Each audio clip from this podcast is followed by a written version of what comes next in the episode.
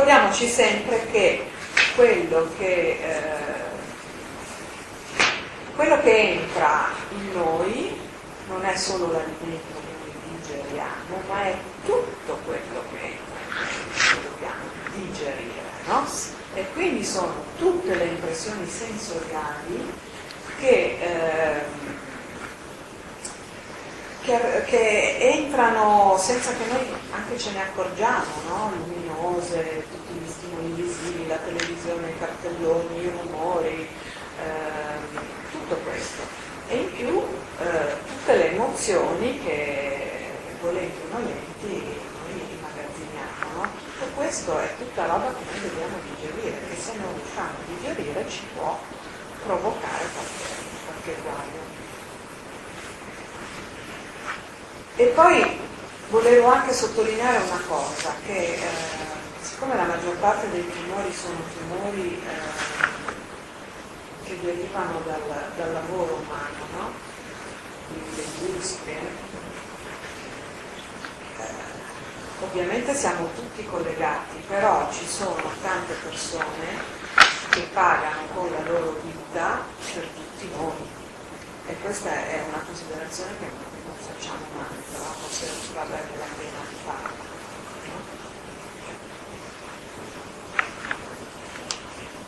Allora, questa è la scienza. Adesso vediamo di ampliarla un pochino di più.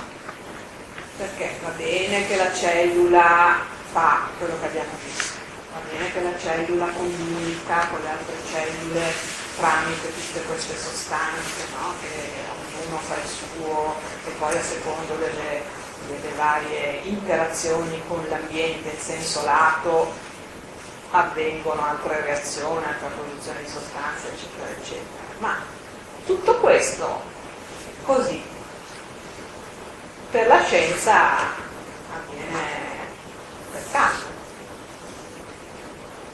Ma può essere un caso?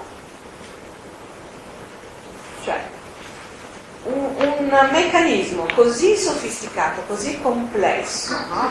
io ho, ho, balbettato nel descrivere, perché in realtà cioè, ci vorrebbero mesi e mesi no? per, per, descrivere ogni singola cosa. Com, come può avvenire senza che ci sia un regista che dirige tutto questo? Questa è un'altra domanda che io mi sono fatta già quando studiavo biologia all'università, no? Però penso che è una domanda che anche chi non è addetto ai lavori si può fare, no? E allora qui ci viene in aiuto l'antroposofia e la medicina antroposofica. Perché eh, guardano l'uomo e ne descrivono una antropologia molto particolare eh, che io ho già illustrato, voi magari si annoieranno, però per chi non c'era mi tocca ripetere, che ci aiuta nel capire come avvengono queste cose che vi ho appena raccontato. Adesso facciamo uno schemino facile facile, in due minuti spero di raccontarvi cosa succede. Allora, qui abbiamo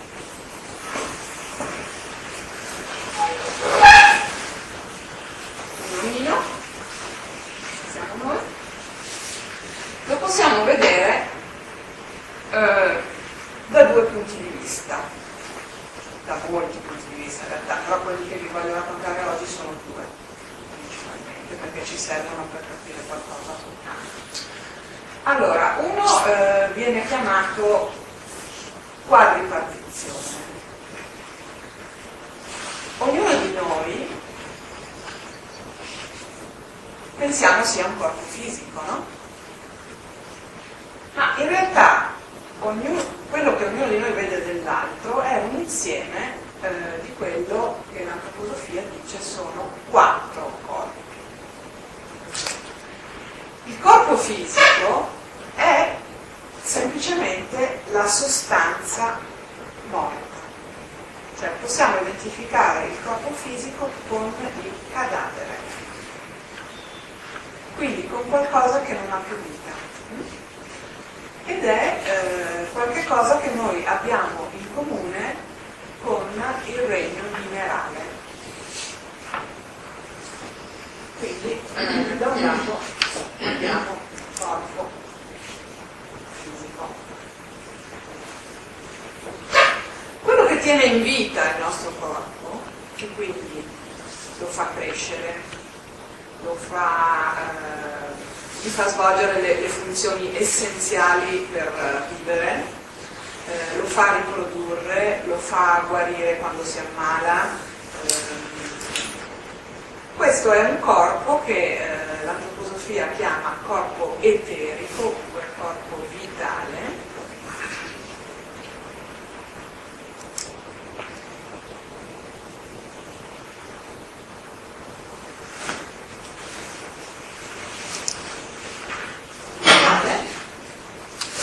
noi abbiamo in comune con le piante, perché se noi pensiamo alle piante, eh, le piante cosa fanno? Si riproducono in continuazione, no? continuano a buttare foglie su foglie su foglie su foglie fino a che non avviene che a un certo punto si blocca questa crescita vegetativa per l'appunto e avviene la fioritura, ne parliamo fra un attimo.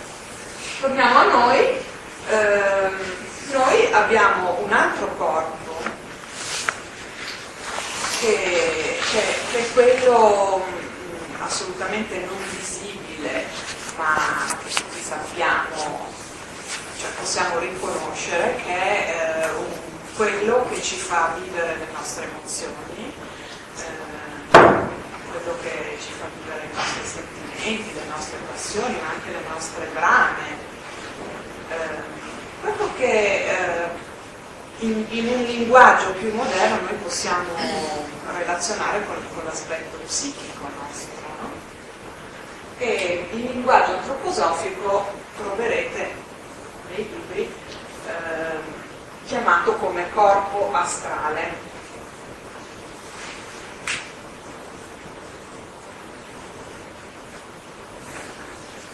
Noi abbiamo in comune con gli animali. Come mai abbiamo in comune con gli animali questo? Perché eh, il corpo astrale, eh, appunto essendo un corpo di sentimento, anche l'animale sappiamo benissimo che, che sente, no? Cioè pensiamo solamente ai nostri piccoli animali a casa, cani, gatti, no?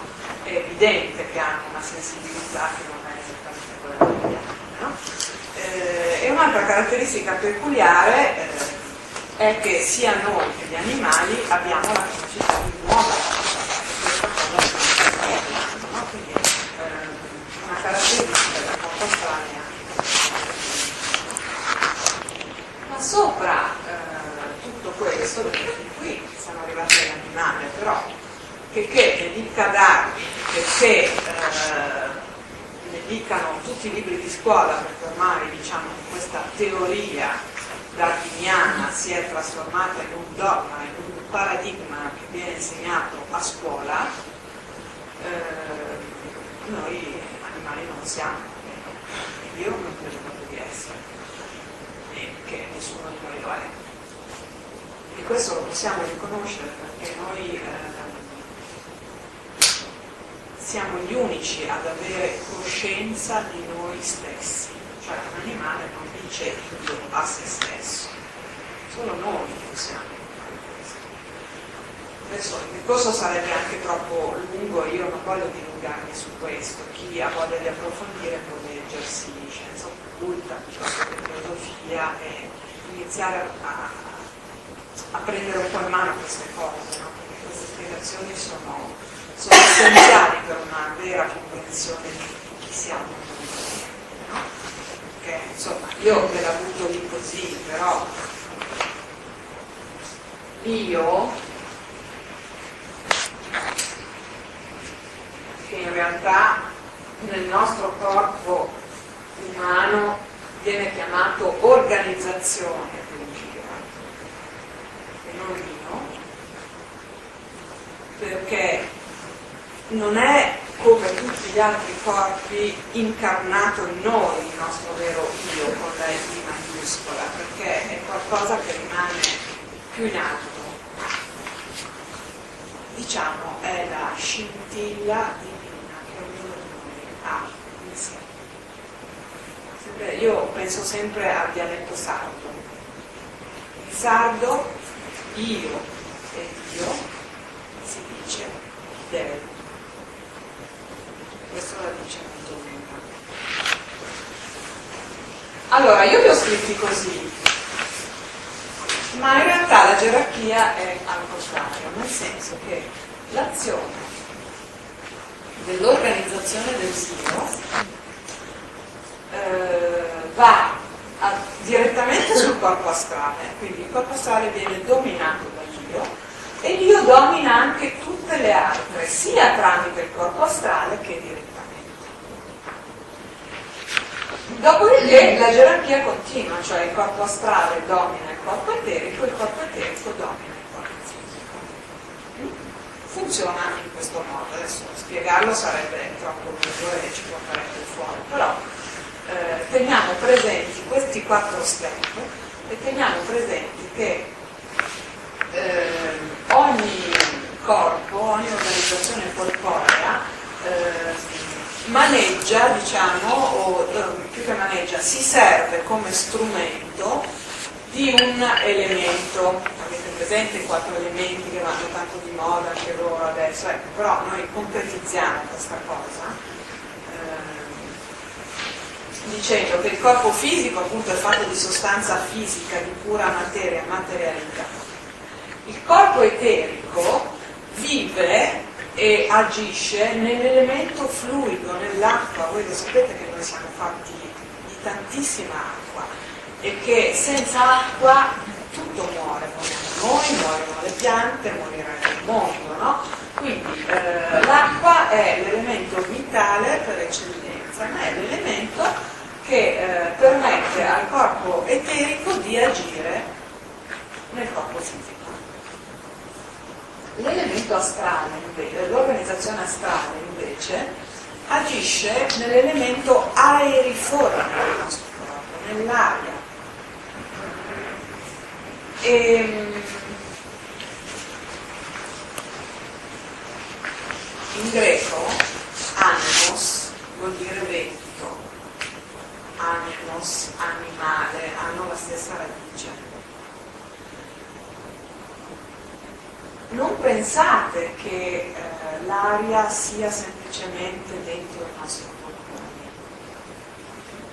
Chi di voi per esempio ha provato a fare yoga si accorge eh, come in realtà eh, a ogni inspiro e a ogni espiro eh, c'è un movimento eh, all'interno di tutto il nostro corpo, è un movimento sottilissimo, però si può arrivare a percepirlo, quindi eh, non è eh, una cosa così assurda eh, dire che eh, il corpo astrale ci permea completamente, perché non dobbiamo assolutamente pensare solamente ai polmoni, ma a tutto il nostro corpo.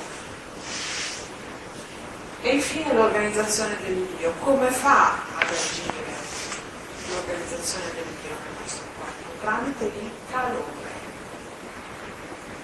Tramite il calore.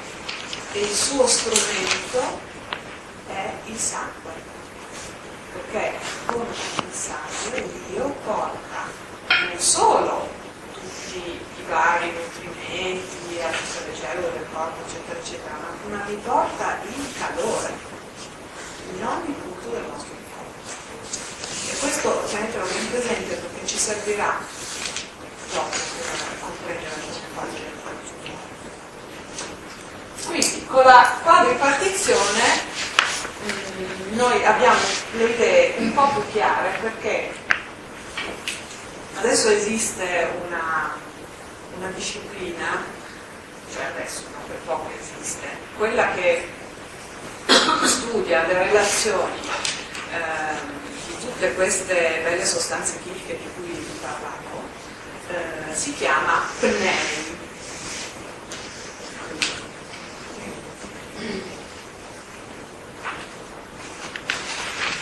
Psico, corpo astrale,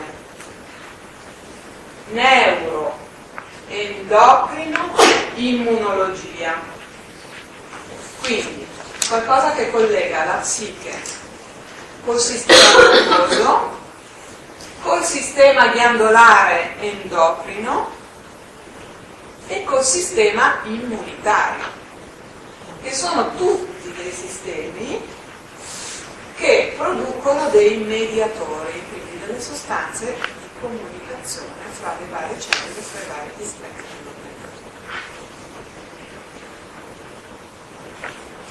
Quindi, tramite l'antroposofia noi andiamo a spiegare, perché l'apnei si limita a, eh, diciamo, vedere che ci sono un sacco di sostanze che a seconda di quello che uno pensa piuttosto che eh, vengono secrete. Noi sappiamo che tutto questo è sotto l'egida dell'organizzazione dell'io, sto parlando di una condizione sana. È sotto l'egida dell'organizzazione dell'io che governa tutto, cioè è il capo di questo mondo. No? Quindi governa anche la strada. Poi ovviamente eh, il nostro compito evolutivo, cioè uno dei nostri compiti che cosa ci stiamo a fare noi qui sulla Terra, è proprio il fatto che magari eh, nel tempo la, la, nostra vita ci dà delle occasioni per fare in modo che eh, l'organizzazione dell'io eh, vada a, diciamo, a, perfezionare il nostro corpo astrale, no? Eh, perché non siamo delle bestie, no? per cui magari nel corso della nostra vita noi possiamo trasformare le nostre pressioni, la nostra animalità, in qualcosa di un po' più umano e quindi più governato dal mondo. Comunque, in un modo o nell'altro, anche eh, tutta la nostra sfera psichica eh, produce eh, queste, queste, sostanze, no? che vanno a interagire con nostro corpo eterico, no? quindi con, con, tutto ciò che riguarda la vita base del nostro organismo, no? il funzionamento base del nostro organismo che fa in modo che il nostro corpo fisico viva, si riproduca e si ripari. Adesso invece vediamo questo uomo mh, mm, da un altro punto di vista. Che, eh, prima abbiamo visto una, una gerarchia, no? Adesso vediamo invece funzionalmente, proprio come funziona eh, l'uomo dividendolo in uh, tre eh, organizzazioni. Allora, nel capo noi abbiamo, nel cervello, abbiamo gli organi di senso, no? Quindi possiamo eh, chiamare diciamo, una, prima, una, delle tre parti del, del corpo umano sistema neurosensoriale.